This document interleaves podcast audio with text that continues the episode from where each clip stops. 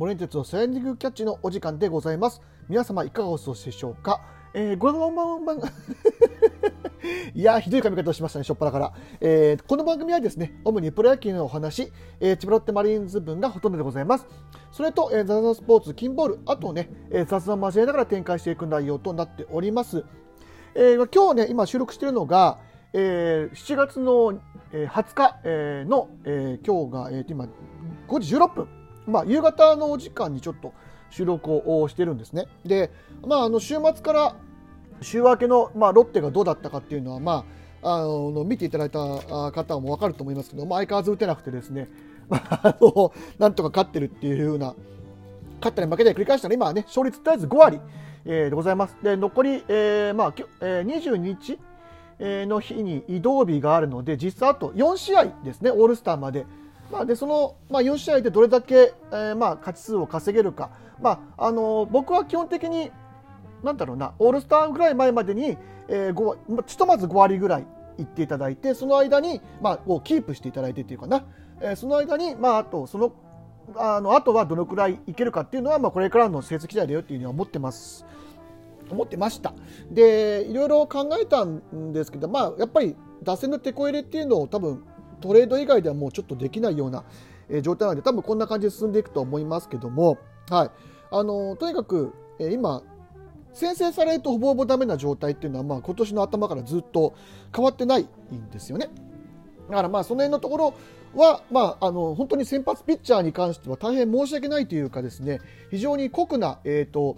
あのねえー、要求というかそういうような形になってしまうと思うんですけども、まあ、なるべく、ね、先制点を与えないような、えー、ピッチングを、えー、展開していただければなというふうに思います。はい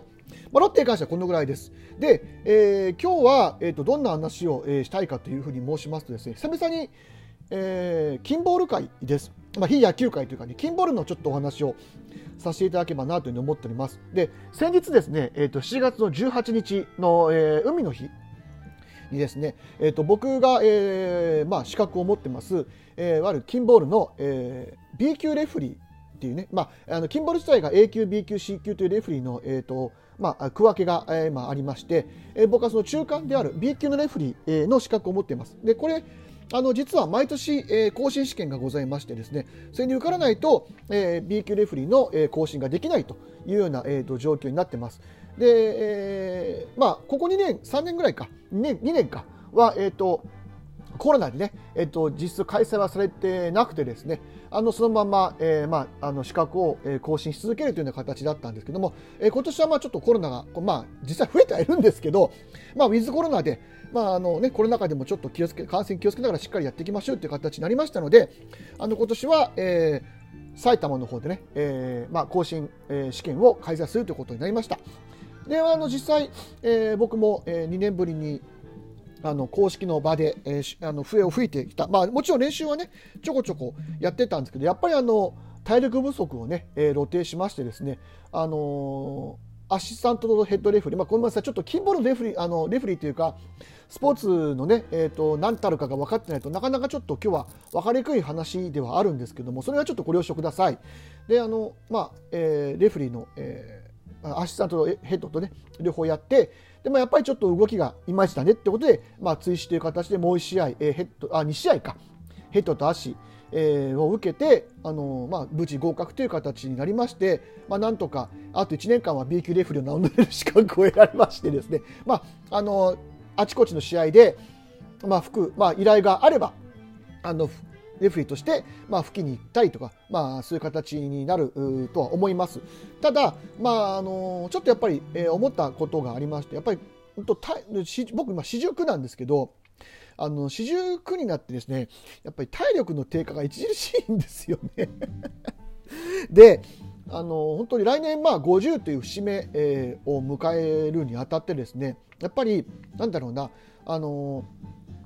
ね、例えば B 級レフリーになってくるとあのいわゆる一番上のカテゴリーの、えーと足えーと、ヘッドレフリー、えーまあ、いわゆる、えー、全責任を負う、えーまあえーと、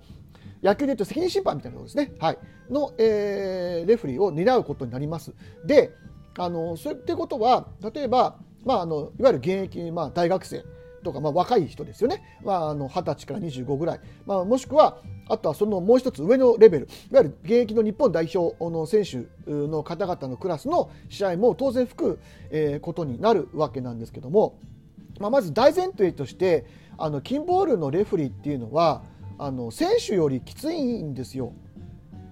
これがまあちょっとあの一つ問題点かなっていうふうに思ってましたまあしょうがないんですけどあの今の現状ではねあの本当にあのボールをずっと追いかけて走り回らないといけないっていうような状況でであのキンボールに関しての、まあ、ルールでいうとトップコールといって一番上の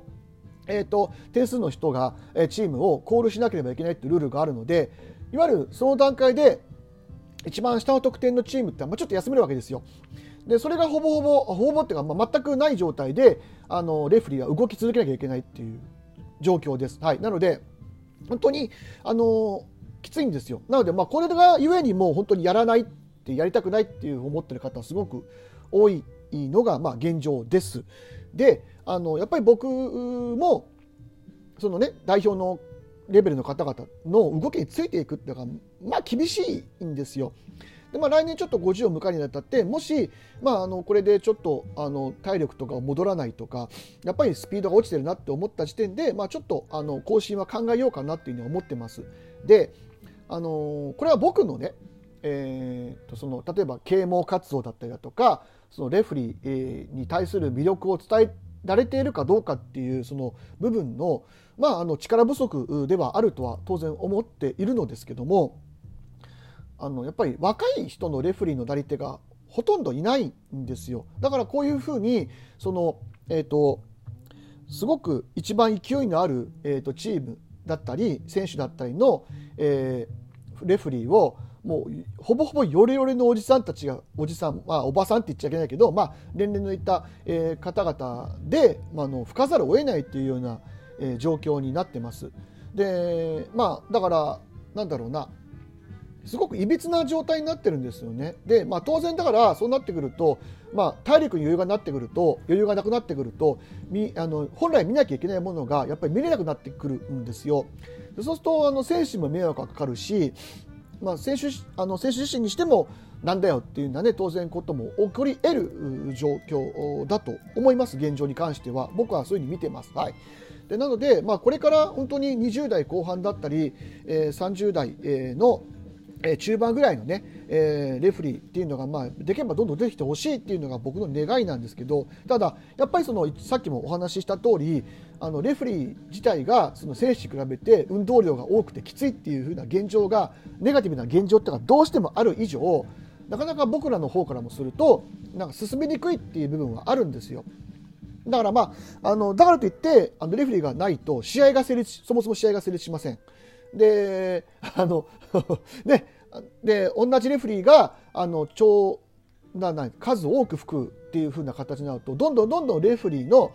その、えっと、ジャッジの質も低下していくっていうような形になるんですね。であの僕一一番ねちょっとひどいひどい時っていうとあれですけどきつい時は本当1日に12試合13試合えー、とかっていうふうに、えー、と吹くことがありましたで、まあ、先輩方から言わせると、まあ、実際そこぐらい吹くから当たり前なんだよっていうふうに、えー、僕も言われていましたけども逆に言うと僕はそれを当たり前にしてはいけないと思ってるんですよ。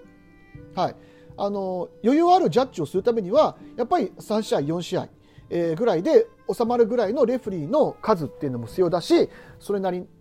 のね、えーと、要するにいいジャッジをするんであればやっぱりそんな体力に余裕があるもちろん基礎体力は必要です。はい、あのそれでついていくだけの体力が必要なんですけどそのぐらいの試合で済むようなレフリングレフリーの数っていうのを揃えていかないといけないと思うんです。それはだからどうすればいいかっていうと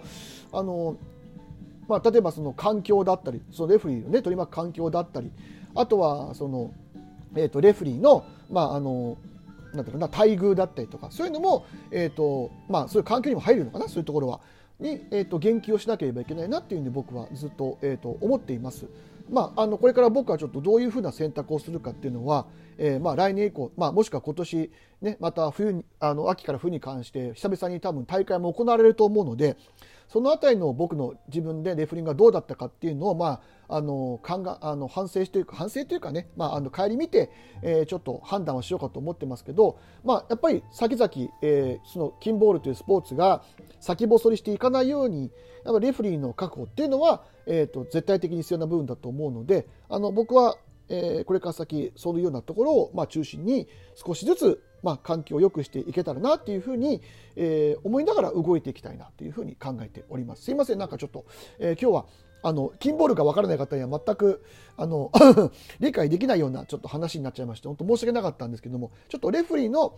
えキンボールレフリーに関してちょっと思うところがあったんで、え今日はそれについてお話をさせていただきました。はい。えー、すいません。あの、また、あの、またや、や楽しいね、野球の話もさせていただければと思いますんで、よかったら、あの、次回、またね、えー、聞きに来ていただけると嬉しいです。はい。えー、というわけで、えー、今日は以上となります。お聞きいただきましてありがとうございました。森エンテスでした。